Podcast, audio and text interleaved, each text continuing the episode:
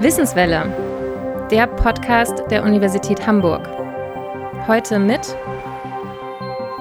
der Kommunikationswissenschaftlerin Prof. Dr. Katharina Kleinen von Königslöw. Wir sprechen unter anderem über die Debattenkultur in den sozialen Medien und wie sie von der Corona-Pandemie derzeit geprägt wird.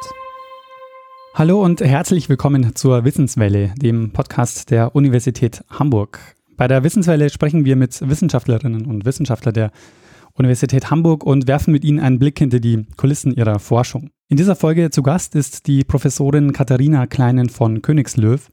Sie ist äh, Professorin für Journalistik und Kommunikationswissenschaft, insbesondere ähm, digitalisierte Kommunikation und Nachhaltigkeit im Fachbereich Sozialwissenschaften an der Fakultät für Wirtschafts- und Sozialwissenschaften. Ja, ähm, Frau Kleinen von Königslöw, wie erleben Sie denn derzeit die Debattenkultur in den sozialen Netzwerken? Ähm, ich glaube, die Debattenkultur in den sozialen Netzwerken ist momentan so, wie wir sie schon länger erleben. Das heißt, äh, sie erfüllt nicht das, was wir ursprünglich gehofft hatten, was in sozialen Netzwerken stattfinden wird, nämlich tatsächlich, dass diese eine Erweiterung des Diskurses sind, eine Möglichkeit, mehr Menschen zu beteiligen ähm, an Politik, an auch an Journalismus, ähm, sondern wir erleben, dass letztendlich ähm, in sozialen Netzwerken sie von einem Teil der Menschen sehr produktiv und konstruktiv und auch ähm, zur Gemeinschaftsbildung genutzt werden ähm, aber von einem Teil der Menschen äh, eben tatsächlich auch letztendlich gebraucht wird, um eine Minderheitenposition sehr vehement und sehr aggressiv zu verbreiten. Und ähm, tatsächlich auch der Versuch unternommen wird, bestimmte Teile der Bevölkerung auf die Art und Weise mundtot zu machen oder aus dieser Öffentlichkeit, der digitalen Öffentlichkeit heraus zu verdrängen. Hat sich das durch die Corona-Pandemie verändert?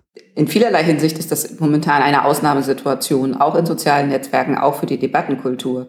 Ähm, das hängt einerseits damit zusammen, dass die Menschen grundsätzlich gesehen unglaublich verunsichert sind und frustriert sind und genervt sind und entsprechend in einem eher recht emotional aufgeregten Zustand sich auch sozialen Netzwerken zuwenden und dort äh, mitunter viel mehr Zeit als sonst damit verbringen, nach immer neuen Informationen ähm, über Corona, über die Maßnahmen, über alles Mögliche zu suchen. Ähm, das heißt, wir haben einerseits die Situation, dass die normalen Menschen, die dort unterwegs sind, eben viel mehr, viel stärker dort unterwegs sind und nach neuen Informationen suchen und da mit je länger sie dort nach, nach was Neuem suchen, auch automatisch irgendwann bei Falschinformationen landen ähm, oder auf, äh, bei bei Webseiten, die ähm, dann letztendlich die Unsicherheit, die da ist, ausnutzen. Das ist halt das andere, ist das, was wir sehen, ist das in so einer Situation, das ist einfach eine Gelegenheit für diejenigen, die sowieso schon äh, soziale Netzwerke ausnutzen, organisiert ausnutzen, eine, also für digitale Propaganda, wie wir es nennen, ähm, ausnutzen. Das heißt, sie versuchen gezielt eben Falschinformationen zu verbreiten oder zumindest Unsicherheit weiter zu schüren. Ähm, das sind unterschiedliche Akteure, die da aktiv sind. Die haben wir schon länger. Das ist jetzt in dem Sinne auch nicht neu, dass das passiert. Aber jetzt haben wir halt eine andere Gelegenheitsstruktur. Deswegen, weil die Menschen, viel mehr Menschen da sind und verunsichert da sind und emotionaler mit den Informationen umgehen, die sie in sozialen Netzwerken finden. Und auf der anderen Seite wird das jetzt eben massiv ausgenutzt von von den üblichen Produzentinnen und Produzenten von Falschinformationen in sozialen Netzwerken. Welche Rolle spielen denn soziale Medien für die Debattenkultur insgesamt? Also überbewerten wir vielleicht soziale Medien, weil dort Menschen besonders laut auftreten? Also wenn man sich Umfrageergebnisse anschaut, wie sich Menschen in Deutschland informieren, beispielsweise über Politik, aber eben jetzt auch insbesondere über Corona, dann ähm, stellt man schon fest, dass soziale Netzwerke nur ein Puzzlestück sind. Ähm, das heißt, der Großteil der Menschen wendet sich eher auch klassischen Informationsmedien, klassischen äh, Qualitätsmedien zu, wie beispielsweise den öffentlich-rechtlichen Rundfunksendern oder deren Webangeboten. Soziale Netzwerke machen halt immer nur einen kleinen Teil im Nachrichtenrepertoire der Leute aus. Es gibt sehr wenige Menschen, die sich exklusiv dort informieren und nicht noch zusätzlich andere Medien nutzen. Aber ja, das, was dort passiert, ist sehr laut und es ist vor allen Dingen eben sehr sichtbar und wird dann eben nochmal wieder verstärkt durch die klassischen Nachrichtenmedien, die das wieder aufgreifen. Ähm, also Journalistinnen und Journalisten sind genauso wie der ganze Rest der Bevölkerung in so einer Krisensituation, wo sie versuchen müssen, möglichst schnell sich einen Überblick darüber zu verschaffen, was gibt's, was passiert alles, was ist da. Und dazu benutzen sie dann halt auch wieder soziale Netzwerke und fallen da manchmal ähm, schon erschreckend offensichtlich in dieselben Fallen, in die auch die normalen Menschen, die dort unterwegs sind, fallen. So auch Journalistinnen und Journalisten müssen momentan in der, im Krisen in der Krisensituation noch lernen, besser mit sozialen Netzwerken umzugehen. Warum interessieren Sie sich denn für die Kommunikation in den sozialen Netzwerken? Also ich habe mich schon mein ganzes Forscherinnenleben, wenn Sie so wollen, für politische Öffentlichkeit interessiert und wie sich diese verändert und vor allen Dingen aber auch so ein bisschen für Randbereiche politischer Öffentlichkeit. Vielleicht um ein bisschen auszuholen, ich habe studiert in München Kommunikationswissenschaft äh, und da studiert man, studierte man damals zusammen mit, den, ähm, mit der Deutschen Journalistenschule zusammen. Das heißt, die zukünftigen Journalistinnen und Journalisten der SZ saßen in denselben Seminaren wie ich damals. Ähm, und die haben so einen Begriff von politischer Öffentlichkeit und politischer Kommunikation gehabt, äh, der sehr elitär war und sehr abgehoben letztendlich von dem, was ich gedacht habe, was politische Kommunikation sein müsste. Und ich habe mir dann gedacht, ich als jemand, jetzt mal ganz ehrlich, mit einem bildungsbürgerlichen Hintergrund, der studiert und auch jetzt nicht ganz auf den Kopf gefallen ist, schon ich finde kaum Zugang dazu. Wie geht's denn dem Rest der Bevölkerung? Also wie soll denn eigentlich der, der, die große Masse der Bevölkerung einen Zugang zur Politik kriegen, wenn das die Journalistinnen und Journalisten sind, die letztendlich die politische Öffentlichkeit herstellen? Es muss doch noch politische Öffentlichkeit jenseits von Qualitätsjournalismus geben.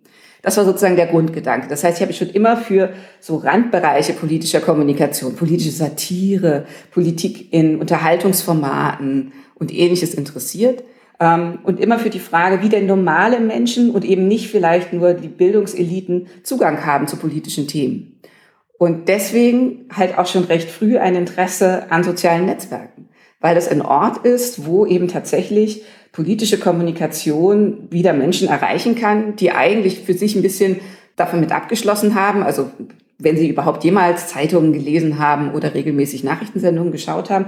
Das ist ein Ort, wo Menschen eher zufällig über Freunde, Bekannte, über dadurch, dass ihr Lieblingsstar plötzlich was postet, in Kontakt zu politischen Informationen kommen. Und das hat mich einfach interessiert. Wie gehen die dann damit um? Was machen die damit? Was hat das für Folgen, dass in sozialen Netzwerken die Leute aber ja eben nicht nur da sind, um sich zu informieren, sondern sie ja auch da sind, um sich mit ihren Freunden zu treffen, um Identitätsmanagement nennt man das, äh, zu betreiben, also sich darzustellen, zu sagen, wer sie so sind, was sie cool finden und so. Ähm, und aber eben auch bis hin dazu, dass sie sich dort politisch informieren und gegebenenfalls sogar mobilisieren. Also eigentlich in sozialen Netzwerken ist ein ganz spannender Bereich, weil da eben ja auch Menschen, die sonst per se vielleicht nicht so viel mit Politik anfangen können, merken, dass Politik wieder was mit ihrem Leben zu tun hat und dann dort auch aktiv werden können. Also auch die Hemmschwelle ist gering, sich politisch zu engagieren, zunächst in sozialen Netzwerken. Das heißt, es ist was, was ganz, ganz toll sein könnte für Demokratie, was aber, wenn man es sich genauer anschaut, eben nicht so schön funktioniert, wie man es gerne hätte. Und das, da kommt dann halt das Interesse an Falschinformationen rein, dass ich eben schon relativ früh, ich habe geforscht zur Heute-Show schon immer und ähm, der Facebook-Präsenz der Heute-Show. Am Anfang war das so Fandom, ne? die Fans haben sich dort ausgetauscht, oh, war heute wieder super, Olli war so total gut drauf, sowas in der Art.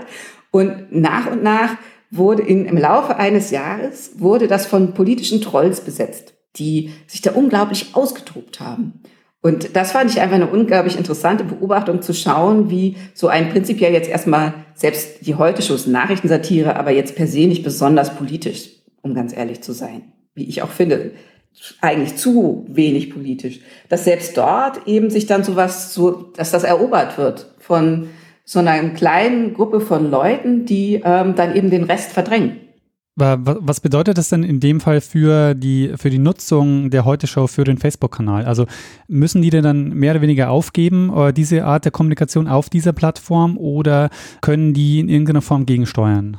Ähm, das haben sie eben gerade nicht gemacht. Das fand ich auch sehr interessant, sondern ähm, leider genau nach Abschluss meines Analysezeitraums, haben sie dann angefangen, tatsächlich täglich auch gezielt diesen Kanal zu bespielen. Vorher war es eher so Vorschau auf die nächste Sendung, ein bisschen Nachbereitung, so ein bisschen was. Und danach haben sie gezielt angefangen, auch mit politischen ähm, Karikaturen jeden oder Memes tatsächlich jeden Tag was zu posten zu Politik. Und das dann aber eben auch die Moderation des Ganzen stärker ähm, in, den, in den Blick zu nehmen und es eben nicht so laufen zu lassen, sondern tatsächlich Leute zu haben, die auch gezielt eben nicht alle Kommentare zulassen, gezielt Kommentare melden, gezielt moderieren und eingreifen.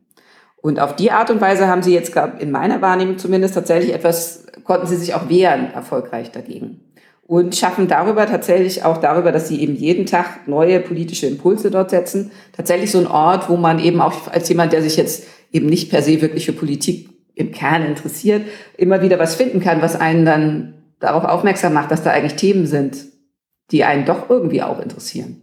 Ähm, ich fand es sehr interessant, dass Sie am Anfang gesagt haben, das Netz und die sozialen Netzwerke waren ja am Anfang äh, eine große, man hat sehr viel Hoffnung auf die Kommunikation dort gesetzt. Man hat gedacht, äh, das ist demokratiefördernd und äh, es ist einfach ein, Ort, wo sich äh, auch Minderheiten austauschen können, mehr Gehör finden. Ähm, Im Moment scheinen ja aber Hasspostings und Verschwörungstheorien zu dominieren in den sozialen Medien. Ähm, warum ist das so? Also warum hat sich die Hoffnung nicht bewahrheitet? Hm, ich würde ja sagen, es stimmt ja nicht, dass sie sich nicht bewahrheitet hat. Wir haben ja trotzdem ähm, bestimmte Gruppierungen, Minderheiten. Wir haben Fridays for Future, wir haben Black Lives Matter. Ähm, wir haben immer wieder Bewegungen, die sich über soziale Netzwerke finden, organisieren und tatsächlich darüber eine breite Masse an Menschen ansprechen können und mobilisieren können. Wir haben aber eben auch das Gegenteil davon. Das tritt eben dann insbesondere beispielsweise auf den Facebook-Seiten von Nachrichtenmedien oder in den Kommentarspalten von Nachrichtenmedien auf. Also das eher gezielt auch versucht, den Journalismus zu adressieren und dort sich breit zu machen. Und da muss man eben sagen, dass ähm, also äh, eine Bewegung wie Fridays for Future, die, die hat das für sich sehr, ne, hat besetzt, hat ihr Thema sehr, sehr gut, sehr effektiv besetzt ähm, aber hat natürlich nicht den Anspruch gehabt, das in der Breite zu tun äh, und noch, also, ne, sondern die haben halt ihr Kernthema, um das es ihnen ja auch im äh, Kern geht. Der Plan der Gegenseite ist ja ein viel weitergehender.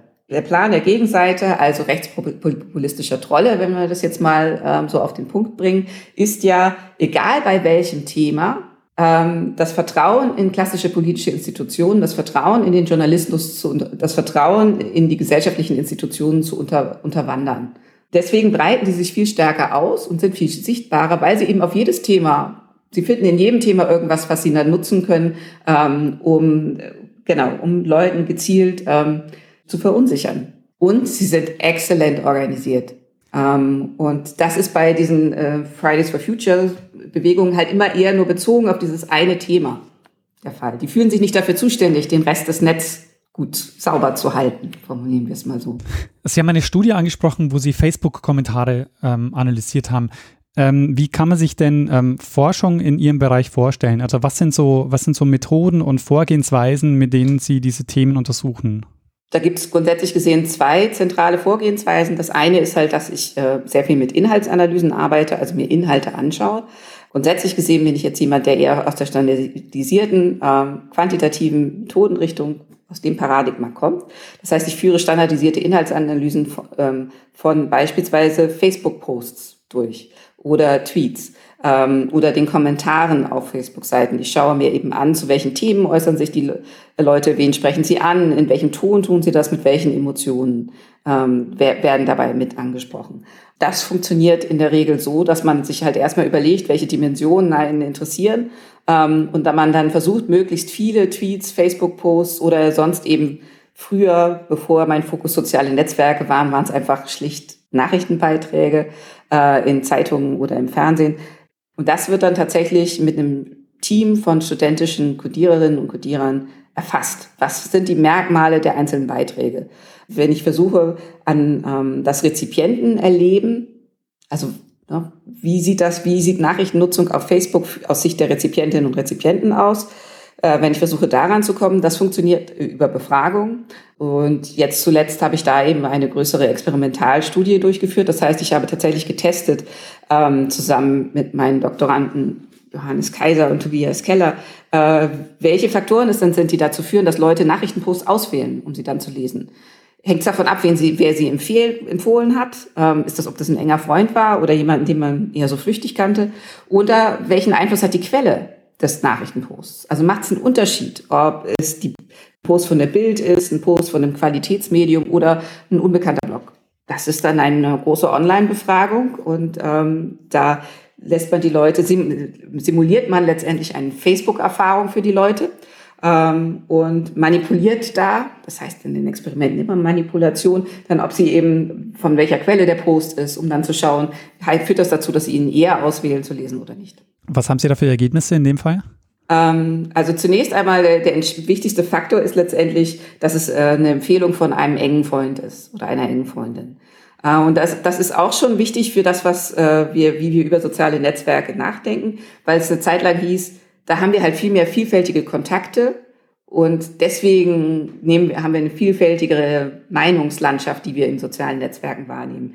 De facto ist es aber so, dass wir uns sehr stark an unseren engen Freunden orientieren. Das heißt, wenn entfernte Bekannte da was posten, das ist uns nicht so wichtig. Und zwar deswegen, weil es uns nicht so viel unmittelbaren Nutzen für unsere Beziehungspflege bringt. Das heißt, wir, wir lesen den Post, den uns der Freund empfohlen hat, nicht unbedingt, weil wir denken, der ist jetzt besonders spannend oder interessant, sondern weil wir wissen, dass der im Zweifelsfalle nochmal mit uns darüber reden kann. Und das andere Wichtige dabei für uns war, dass es zwar in, in, jetzt in Deutschland, und das ist in Deutschland durchaus anders als beispielsweise in den USA, die Frage, welche Quelle das ist, schon immer noch sehr, sehr wichtig ist. Das heißt, die Menschen wählen viel eher ein Qualitäts, ein Post von einem Qualitätsmedium aus.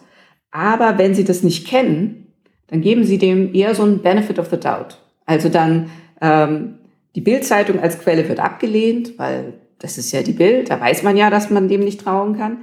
Ähm, aber so die, diese unbekannten Blogs, von denen man noch nichts gehört hat, solange die nur einigermaßen so aussehen, als wäre es was Seriöses, werden die genauso gelesen, fast genauso stark ausgewählt wie der Post einer Qualitätszeitung.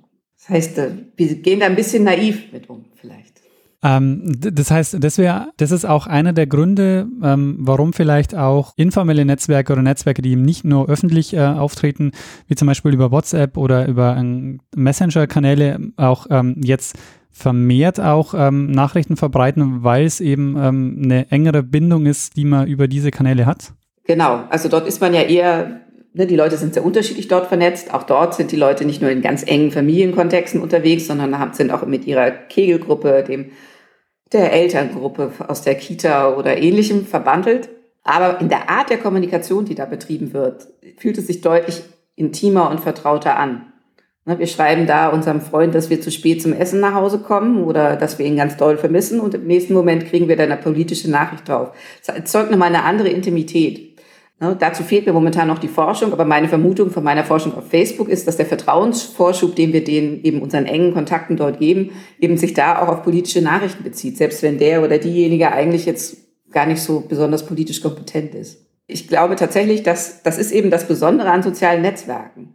Ja, dass wir uns da viel stärker noch an dem orientieren, was unsere Freunde äh, dort machen oder dort tun. Es geht eben nicht nur um Info Weitergeben von Sachinformationen, sondern es geht auch immer um die Pflege der Beziehung dabei. Wenn ein Freund mir was empfiehlt, dann habe ich auch eine gewisse Verpflichtung, mir das mal anzuschauen gegenüber diesem Freund oder gegenüber dieser Freundin. Und das fördert dann wahrscheinlich auch wieder eine emotionalere Kommunikation. Jetzt gerade in der aktuellen Situation, wo äh, eben viele Menschen verunsichert und frustriert und darum insgesamt emotional aufgeladener sind, äh, glaube ich tatsächlich, dass es eine ungünstige Paarung ist, wenn Sie so wollen. Die Menschen sind emotionaler und dann sind, ist eben sowas wie WhatsApp ein Kanal, wo man eben auch eher dazu neigt, jetzt nicht groß drüber nachzudenken, was man da tut, sondern eben emotional zu reagieren. Was dann dazu führt, dass man auch einfach nur, um seinen Frust loszuwerden, Nachrichten teilt mit den anderen, von denen man eigentlich, wenn man drüber nachdenken würde, genau wüsste, dass das totaler Blödsinn ist. Welche Verantwortung haben denn da die Plattformen? Müssten die nicht stärker eingreifen? Ja, die Plattformen haben in jedem Fall eine Verantwortung für die Inhalte, die dort passieren. Ähm, rein, rein rechtlich ist, ist diese Verantwortung halt in, in Deutschland und Europa stärker rechtlich verankert als in den USA. Und da diese Plattformen aus den USA kommen, haben sie einen relativ langen Prozess durchmachen müssen, um zu akzeptieren, dass sie diese rechtliche Verantwortung auch wahrnehmen müssen. Ähm, aus Sicht der Plattformen ist natürlich da ein gewisser Zielkonflikt, schlicht und ergreifend, weil emotionale Identität, große Empörungswellen etc. sind für die Plattformen Geld wert. Je länger die Leute auf den Plattformen sind, je mehr sie dort klicken, je mehr sie dort kommentieren, desto besser lässt sich das verkaufen an Werbekunden. Gleichzeitig ist eben inzwischen der Druck so groß auf die Plattformen, dass sie akzeptiert haben und auch tatsächlich, dass die Inhalte zum Teil so negativ waren, die sich darüber verbreitet haben, dass die Plattformen auch gar nicht anders konnten ähm, als tatsächlich anzufangen einzugreifen. Dazu muss man aber eben sagen, dass diese Moderation der Inhalte unglaublich aufwendig ist. Ähm, und ist eben anders als man immer so denkt, da gibt's auch, das macht man doch technisch mit Algorithmus und allem.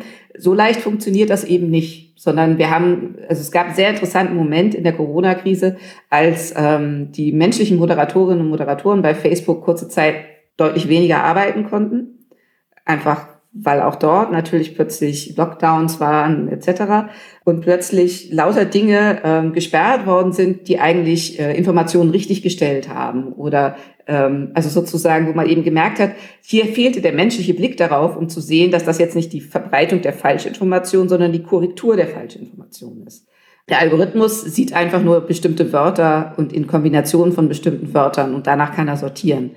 Ähm, ganz allein technisch ist dieses Problem äh, der, Kon also der, der Inhaltsmoderation nicht in den Griff zu kriegen. Aber ist es nicht eine seltsame Entwicklung, dass wir ein Kommunikationssystem geschaffen haben, das am meisten Klicks und Geld bringt, wenn äh, Hass und Verschwörungstheorien verbreitet werden? Es hat eben beides. Es ermöglicht eben auch Dinge. Also das da darf man dabei bei der ganzen Debatte darum ne, äh, nicht aus dem Blick verlieren. Ich werde jetzt auch niemals sagen, ich glaube nicht, dass die Lösung des Problems ist, das einfach zu verbieten. Ähm, ich glaube, damit äh, schneiden wir uns Möglichkeiten ab, die äh, auch für viele Menschen sehr, sehr hilfreich sind. Ähm, ich glaube, äh, auch gerade jetzt wieder zu Corona-Zeiten haben wir gemerkt, äh, wie viel an, an fehlendem menschlichen Kontakt ein soziales Netzwerk eben auch ersetzen kann. Wenn wir uns an einem Ort und mit einer, äh, einer Gruppe von Freundinnen und Freundinnen dort zusammentun, die eben ähnliche Interessen haben, mit denen wir uns verbunden fühlen. Also ich glaube, ein soziales Netzwerk kann eben beides. Ähm, das Problem ist, dass es eben so ein leichtes Einfallstor liefert für ja, für Menschen, die es nicht nur zu guten Zwecken nutzen müssen. Das ist einfach generell das Problem, das wir haben mit Technik, dass in dem Moment, in dem die Technik geschaffen wird, Programmierer, die beteiligt sind, die die das alles entwickeln, die haben so eine Vision von, was damit alles möglich ist und denken viel zu wenig darüber nach, was eigentlich die ganzen Möglichkeiten des Missbrauchs sind, die da drin auch schon stecken. Also gerade diese ganze, ganze Debatte um Gesichtserkennungssoftware, wo, wo sich Technik, also wo sich die entsprechenden Programmierer begeistert darüber sind, was jetzt heutzutage alles möglich ist, ohne dabei mit zu reflektieren, was das eigentlich bedeutet, wenn jedes Gesicht innerhalb von Sekundenbruchteilen äh, in jeder Situation erkannt werden kann. Wenn wir nochmal zurückkommen auf die Verschwörungstheorien, ähm, haben die denn bestimmte Eigenschaften oder Strukturen, die sie so attraktiv machen, um sie eben auch in den sozialen Medien zu verbreiten und zu teilen? Auf jeden Fall. Also ähm, das ist ja gerade der Punkt, weswegen Verschwörungstheorien jetzt momentan so einen hohen Zulauf haben oder zumindest so viel Verbreitung erfahren, ist eben, dass sie Muster, Interpretationsmuster, Erklärungen bieten in einem Moment, wo die Wissenschaft diese Erklärungen beispielsweise noch nicht zu befriedigen bieten kann, weil wir einfach noch nicht so weit sind. Wir haben noch nicht die, die Impfstoffe, wir haben noch nicht die Lösung, wir haben noch nicht mal einen, einen klaren Fixpunkt, woher dieses Virus herkommt. Also wir haben die Idee, aber es ist einfach noch nicht? Das heißt, letztendlich, die Wissenschaft macht das, was sie kann, sich dem Problem immer weiter anzunähern und immer weiter zu schauen. Für viele Menschen dauert das zu lang. Und für viele Menschen ist das unbefriedigend. Die möchten einfach lieber jetzt eine Antwort, wer schuld ist. Dahinter stecken da natürlich dann auch psychologische Mechanismen, ähm, dass es für Menschen eine unglaubliche Erleichterung ist, wenn es jemanden gibt, den sie als schuldig betrachten können und auf den sie dann wütend sein können. Das hat was sehr Aktivierendes. Dann kann, ist man wieder handlungsfähig. Dann kann man halt einfach mal wieder wütend sein. Ähm, während diese ganze Unsicherheit empfinden viele Menschen als sehr, sehr lähmend. Äh, und dann hat das einfach was Beruhigendes, dass da jetzt Erklärungen da sind und auch eine klare Schuldigkeit. Außerdem sind die Verschwörungstheorien, die jetzt im Umlauf sind, die helfen ja Muster und Erklärungen auf, die schon vorher lange da waren und in die jetzt wieder neu eingezahlt wird. Sie erzählen einfach eine alte Geschichte wieder neu, jetzt mit neuen Elementen das heißt, das ist was, was irgendwie so vertraut ist im Hinterkopf. Und wenn die Leute nicht viel darüber nachdenken oder nicht kritisch daran herangehen, dann kommt ihnen das alles bekannt vor und das erhöht dann die Plausibilität. Ähm, deswegen ist es einfach tatsächlich auch sehr, sehr schwierig, dann argumentativ dem beizubekommen, kommen, weil es ist eine, eine Verschwörungstheorie ist eher emotional überzeugend als von der Argumentation her oder von der Sachlogik. Das, das Überzeugende an der Verschwörungstheorie ist, dass da endlich die Erklärung ist und nicht, ob diese Erklärung tatsächlich konsistent ist, sachlich richtig oder ähm, sich nicht auch. Und dann jemand, der in dem Moment für sich was gefunden hat, was ihm endlich hilft, das zu verstehen, dann davon wieder abzubringen und zu sagen, nee, das ist aber einfach nicht so und tut mir leid, ich muss dich jetzt wieder in diesen Bereich der Unsicherheit hineinschieben, ist halt deswegen auch sehr, sehr schwierig. Ja, weil jedes Argument gegen die Verschwörungstheorie bestätigt ähm, für die Person wiederum die Verschwörungstheorie. Genau, Verschwörungstheorien beinhalten einfach ja auch immer eine Erklärung, beispielsweise warum warum das nicht bekannter ist, warum die Medien nicht darüber berichten, warum die Politik das, also das ist ja daran das beste Erkennungsmerkmal für eine Verschwörungstheorie, dass da drin schon auch mit erklärt wird, warum, warum das sonst bisher noch niemand herausgefunden hat, außer irgendein seltsamer Typ im Internet. Bei den Fake News ist es ja insofern ein bisschen anders, weil es auch ein, ein gezielter Angriff ist auf eine bestimmte Information. Der Begriff der Fake News gefällt mir natürlich jetzt als Wissenschaftlerin überhaupt nicht. Ich versuche tatsächlich eben relativ konsequent von Falsch- und Fehlinformationen zu sprechen, einfach weil es inzwischen zu so einem Kampfbegriff äh, geworden ist, wie in Deutschland früher die Lügenpresse. Ne, jetzt, wenn, wenn Sie mich jetzt zu Falsch- und Fehlinformationen äh, befragen, ne, dann ja, bei Falschinformationen ist eben das Zentrale, dass da eine Intention dahinter steht, steckt, eine Strategie, manchmal nur die Strategie, Geld zu verdienen, aber oft eben tatsächlich eine politische Strategie, äh, bestimmte äh, politische Akteure, Institutionen in Misskredit zu bringen. Das sind dann die ursprünglichen Produzentinnen der Falschinformationen, die diese Strategien haben. Das Schwierige an sozialen Netzwerken ist halt, dass der Großteil der Leute, die das dann weiter verbreiten, ähm, ja gar nicht Teil dieser Strategie mitunter sind, sondern die verbreiten das, weil sie es in dem Moment interessant finden, weil es eben sie in dem Moment mit, weil es eine Möglichkeit ist, ihre Frustration auch zu äußern oder ähnliches. Aber ähm, das, weswegen wir davon jetzt so ein großes Volumen der Zeit haben, ist ja eben eher äh, nicht durch Menschen, die tatsächlich dieses strategische Interesse haben daran. Haben Sie sich denn schon mal aktiv in so eine Debatte auf Facebook eingelassen? ich mache ja eben gerade nicht teilnehmende Beobachtungen. Ähm, und äh, also insofern wäre es jetzt immer mein Anspruch als Forscherin, eher Distanz dazu zu ähm, wahren. Ich finde das, äh, ich fand das schon immer schwierig. Ich habe das äh, mal, ich habe in Österreich eine Wahlstudie zur Nationalratswahl gemacht und wurde dann als Expertin in dieser äh, interviewt zur Wahlberichterstattung. Äh, das heißt, ich tauchte dann selber in meinem eigenen Datensatz aus, als Wissenschaftlerin, die befragt wurde zu Wahlberichterstattung. Das war für mich so ein Moment, wo ich dachte, das ist einfach problematisch. Also, weil ich dann damit ja eben mit dem, was ich tue, meinen Gegenstand verändere. Und eigentlich eben mein Anspruch ist eher zu schauen, was passiert ohne meinen Einfluss. Deswegen habe ich auch lange damit gezögert, wie stark und in welcher Form ich mich in sozialen Netzwerken engagiere und tue das tatsächlich auch eher zurückhaltend. Eher zur Vernetzung innerhalb meines professionellen Kontaktkreises. Also um mich über äh, die neuesten Aufsätze zu teilen und Informationen äh, weiterzugeben über gute Quellen für Forschungsdaten oder ähnliches äh, in meinem unmittelbaren Netzwerk. Das ist der eine Grund. Ähm, ich möchte meinen sozusagen, ich finde es schwierig, meinen eigenen Gegen Forschungsgegenstand auf die Art und Weise zu verändern. Ähm, und das andere ist, um ganz ehrlich zu sein, dass ich ähm, ich glaube, ich habe mich schon viel zu sehr mit den Risiken, die das Ganze beinhaltet, auseinandergesetzt, als dass ich, also wenn ich das tatsächlich mal tue, dann im vollen Bewusstsein, was ich mir dafür mit, dafür für Arbeit und Ärger einhandeln kann. Und um ehrlich zu sein, die Arbeit kann ich mir momentan nicht erlauben, wenn ich parallel zu Familie und Forschung und äh, ich bin ja auch noch Studiendekanin nebenbei, ähm, habe ich gerade so ein paar größere Baustellen, die ich im Griff haben muss. Ich würde schon sagen, ich habe den Anspruch, ähm, Dinge dort zu verbessern, aber das ist vor allen Dingen über ähm, darüber, dass ich eben mit Menschen darüber rede, was da passiert und versuche, das Wissen darüber, was in sozialen Netzwerken passiert, was die Mechanismen da sind, in der Gesellschaft zu erhöhen, indem ich eben Public Outreach Veranstaltungen mache und darüber aufkläre, wie Journalismus funktioniert, wie soziale Netzwerke funktionieren ähm, und mehr Menschen ho hoffentlich ähm, damit es ermögliche, sich einfach ein bisschen bewusster damit umzugehen, was da passiert. Gäbe es denn eine Lösung aus Sicht der Forschung? Also ich glaube, der erste Schritt, um eine Lösung zu entwickeln, wäre, dass wir als Wissenschaftlerinnen und Wissenschaftler Zugang haben zu den Daten. Also das ist ja für mein Fach das Kernproblem, ist, dass ähm, wir spätestens seit dem Cambridge Analytica-Skandal überhaupt gar keinen Einblick mehr haben da rein, was in, auf Facebook und in anderen sozialen Netzwerken passiert.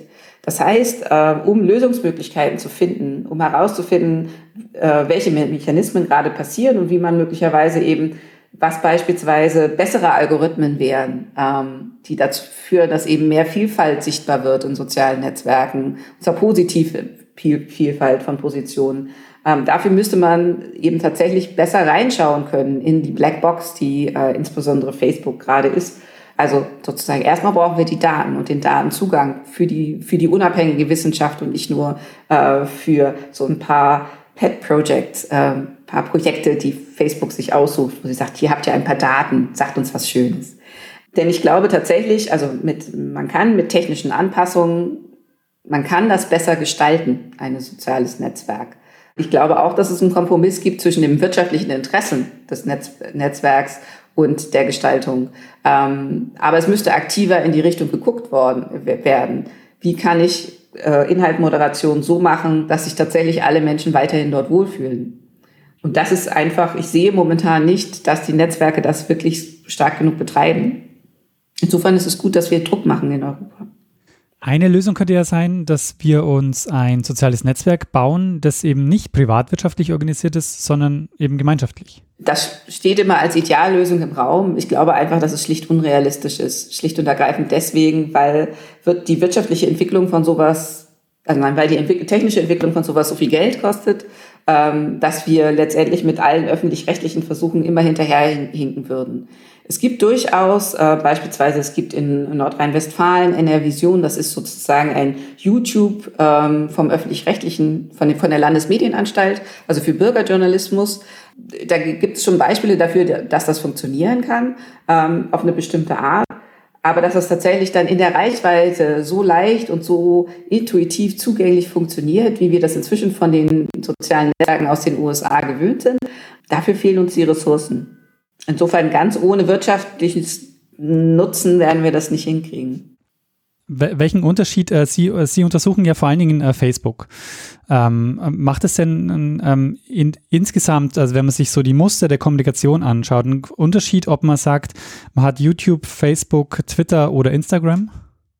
Ähm, das macht auf jeden Fall einen Unterschied. Also der Grund, warum ich mich vor allen Dingen für Facebook interessiere, ist ja gerade der, dass dort eher nicht die Elite sitzt oder nicht die besonders politisch Interessierten, sondern eben die normalen Menschen, die äh, jetzt von sich aus vielleicht auch nicht unbedingt Nachrichtenseiten auf Facebook folgen würden oder also die auch Facebook eben tatsächlich vor allen Dingen aus sozialen Gründen nutzen. Ähm, und das finde ich halt das Spannende daran. Kommunikation dort ist eben eher von sozialen Identitätsmotiven äh, geprägt. Das ist auf Twitter völlig vollkommen anders. Da geht es vor allen Dingen, Twitter ist halt vor allen Dingen ja ein, ein funktionales Netzwerk zwischen politischen Akteuren, Journalistinnen und Journalisten, engagierten Menschen, ähm, ganz viel Informationsaustausch, ganz viel natürlich auch Solidarität und soziale Gemeinschaft, aber jetzt eben eine deutlich andere Art und Weise miteinander umzugehen. Instagram ist einfach schlicht und ergreifend durch die Bildlastigkeit, die Bildsprache, die da verwendet wird und dass viel weniger Text in der Regel verwendet wird, auch nochmal eine andere Art und Weise, sich zu vernetzen. Ähm, und auf YouTube fehlt letztendlich diese, ähm, in der Regel zumindest, diese Vernetzungskomponente mit, mit einem tatsächlichen Freundeskreis, den man da auf, aufbaut. Ähm, insofern funktionieren die alle schon total anders und es ist gleichzeitig äh, für mich als aus Forscherin-Sicht natürlich auch sehr schwierig, dass ich mich nicht alle gleichzeitig anschauen kann, sondern da eine Auswahl treffen muss, beziehungsweise tatsächlich vor dem Problem stehe, dass ähm, beispielsweise Facebook jetzt immer mehr an Bedeutung verliert. Und ich glaube, das wird sich auch noch weiter fortsetzen. Und ich rechtzeitig den Sprung, Sprung in, in das nächste soziale Netzwerk mit meiner Forschung schaffen muss, was wahrscheinlich von meiner Seite aus eben YouTube sein wird, schlicht und ergreifend, weil ich äh, das ins das ist zwar in dem Sinne eben kein klassisches soziales Netzwerk, aber ähm, das ist der Ort, an dem sich eben momentan sehr, sehr viele Menschen informieren, in Ergänzung zu klassischen Nachrichtenmedien, wo einfach viel passiert. Und durch die Kombination mit audiovisuellem Material, das, das ist für mich so ein ganz spannender Punkt. Äh, wie gehen wir damit um, dass mehr und mehr Informationen tatsächlich über audiovisuelles Material verbreitet werden äh, und das gleichzeitig inzwischen immer leichter manipulierbar ist? Und ich glaube, da sind, darauf sind wir als Menschen, äh, als, als Menschen, die eben viel schlechter äh, vorbereitet als auf äh, manipulierte Nachrichten, Textnachrichten, schlicht und ergreifend. Deswegen, weil wir, äh, wir reagieren auf Bilder unmittelbar. Das können wir gar nicht verhindern. Das ist, äh, wenn die dann gefälscht sind, und das geht heutzutage ganz leicht, das kann jeder von uns machen, Sie und ich, ähm, dann reagieren wir trotzdem instinktiv so darauf, als wären sie echt. Wie wir das kontrolliert kriegen, bin ich sehr gespannt drauf. Ja. Und auf beiden Plattformen, also auf YouTube und auf Facebook, funktionieren Verschwörungstheorien sehr gut. Das ist tatsächlich so, dass beide Kanäle ähnlich funktionieren, weil wir da sehr ähnliche Nutzungsmotive da drin haben. Also auch wenn es sozusagen bei YouTube weniger die soziale Vernetzung ist, aber es ist eben auch keine reine Informationsnutzung, die wir da haben, sondern man kommt halt vom Musikvideo oder vom, vom lustigen Comedy-Sketch zu anderen Dingen. Es ist jetzt nicht unbedingt ein, ich setze mich dahin, will mich politisch informieren und will mich auch in dem Moment intellektuell auseinandersetzen mit dem, was da passiert, sondern es ist eher, ja, ich treffe da auf Dinge, ich lasse mich davon auch emotional berühren und reagiere dann auf die Art und Weise darauf. Wenn Sie unendlich viel Zeit hätten, was würden Sie da untersuchen? Welche, welche Fragestellung und welches Datenmaterial würden Sie da untersuchen? Also das der Kernpunkt, der mich für mich so interessant ist in sozialen Netzwerken, eben, dass die Menschen dort ganz viele unterschiedliche Dinge gleichzeitig tun. Dafür müsste ich eben tatsächlich mehr Zeit haben, um zunächst einmal qualitativ mit den Menschen zu, zu sprechen. Was machen sie da eigentlich die ganze Zeit? Äh, und wie viel davon ist Identitätsarbeit, Beziehungsarbeit, Informationsarbeit und vielleicht eben auch politische Partizipation? Genau, und das dann äh, für bestimmte Themen sich anzuschauen. Denn äh, ich bin ja auch Professorin für digitalisierte Kommunikation und Nachhaltigkeit. Und das ist, da sehe ich eben tatsächlich Potenzial da drin. Also dass in sozialen, soziale Netzwerke eben ein Ort sind, den einerseits eben beispielsweise Fridays for Future, aber auch man unabhängig von so einer Bewegung ähm, ein Ort ist, wo Menschen, ähm, wo man tatsächlich sozialen, gesellschaftlichen Wandel auch beobachten kann und möglicherweise auch sehen kann, was denn gute Möglichkeiten wären, um ihn positiv zu beeinflussen, den gesellschaftlichen Wandel. Ich würde also mit ganz vielen Menschen, die Facebook nutzen, sprechen, beobachten und analysieren und schauen, wie man darüber die Welt besser machen kann. Aber das ist ja ein ganz schöner Anspruch, äh, mit der eigenen Forschung die Welt zu verbessern. Als Sozialwissenschaftlerin haben wir ja immer so ein bisschen das Dilemma, dass, äh, also ich merke das insbesondere in der Zusammenarbeit mit den Klimawissenschaftlern, die dann immer sagen, ja, was, was ist denn jetzt das Argument, mit dem ich möglichst viele Leute dazu kriege, dass sie endlich Klimaschutz betreiben? Also sozusagen, es ist ja immer eine Gratwanderung, wann ist es Manipulation? Und äh, wann ist es tatsächlich in, äh, in, in dem Sinne eine Möglichkeit, um uns eine bessere Welt zu schaffen, ohne uns zu entmündigen, indem wir einfach nur die Leute manipulieren ähm, und ihnen immer nur die richtigen Argumente vor, also sozusagen das richtige Framing, die richtigen Bilder vorsetzen und sie dann genau das machen, was sie wollen. Und genau das finde ich halt das Spannende, weil man das in sozialen Netzwerken tatsächlich sehen kann, auch die Nuance zwischen, die Leute reagieren einfach nur auf das bessere Bild, so ein, so ein automatisches, intuitives, und man kriegt sie tatsächlich dazu, sich mehr Gedanken, also ihr eigenes Handeln mehr zu reflektieren und darauf dann eine Entscheidung zu treffen, die hoffentlich dann eben in die richtige Richtung geht. Sie haben vorhin gesagt, dass Sie auch Studiendekanin sind. Ähm, jetzt verläuft dieses Sommersemester 2020 durch die Corona-Pandemie ja ganz anders als geplant. Äh, wie erleben Sie denn im Moment die Situation? Als ich vor anderthalb Jahren Studiendekanin geworden bin, habe ich gesagt, eine der Dinge, ähm, die mich umtreiben, ist eine Digitalisierung der Lehre. Äh, also wie wir mehr digitale Lehr- und Lernmethoden, aber vor allen Dingen auch digitale Forschungsmethoden in unsere Lehre bekommen. Ähm, ja, ich habe mir natürlich nicht im Traum vorgestellt, dass ich dann damit äh, jetzt dieses Semester auch spontan dafür sorgen muss, dass wir unsere komplette Lehre in den digitalen Raum verlegen. Einerseits ist das eine unglaubliche Herausforderung gewesen oder weiterhin eine unglaubliche Herausforderung. Wie schaffe ich es in dieser absoluten Krisensituation ohne viel Vorlauf, ohne die eigentlich nötige technische und auch konzeptionelle Unterstützung, lauter Lehrende, die zwar alle willens sind und alle wollen, aber ja auch noch nicht viel Erfahrung in dem Bereich haben, wie kriege ich dazu ein bestmögliches Angebot sicherzustellen? Ja, also eine ist unglaublich viel Arbeit, unglaublich, andererseits unglaublich spannend ähm, zu sehen, was möglich ist äh, und einfach schlicht Dinge auszuprobieren, jetzt auch mal als Lehrende selbst ähm, neue Techniken zu probieren. Es ist einerseits, es ist natürlich frustrierend, weil ganz viel von dem fehlt, was für mich auch Lehre ausmacht.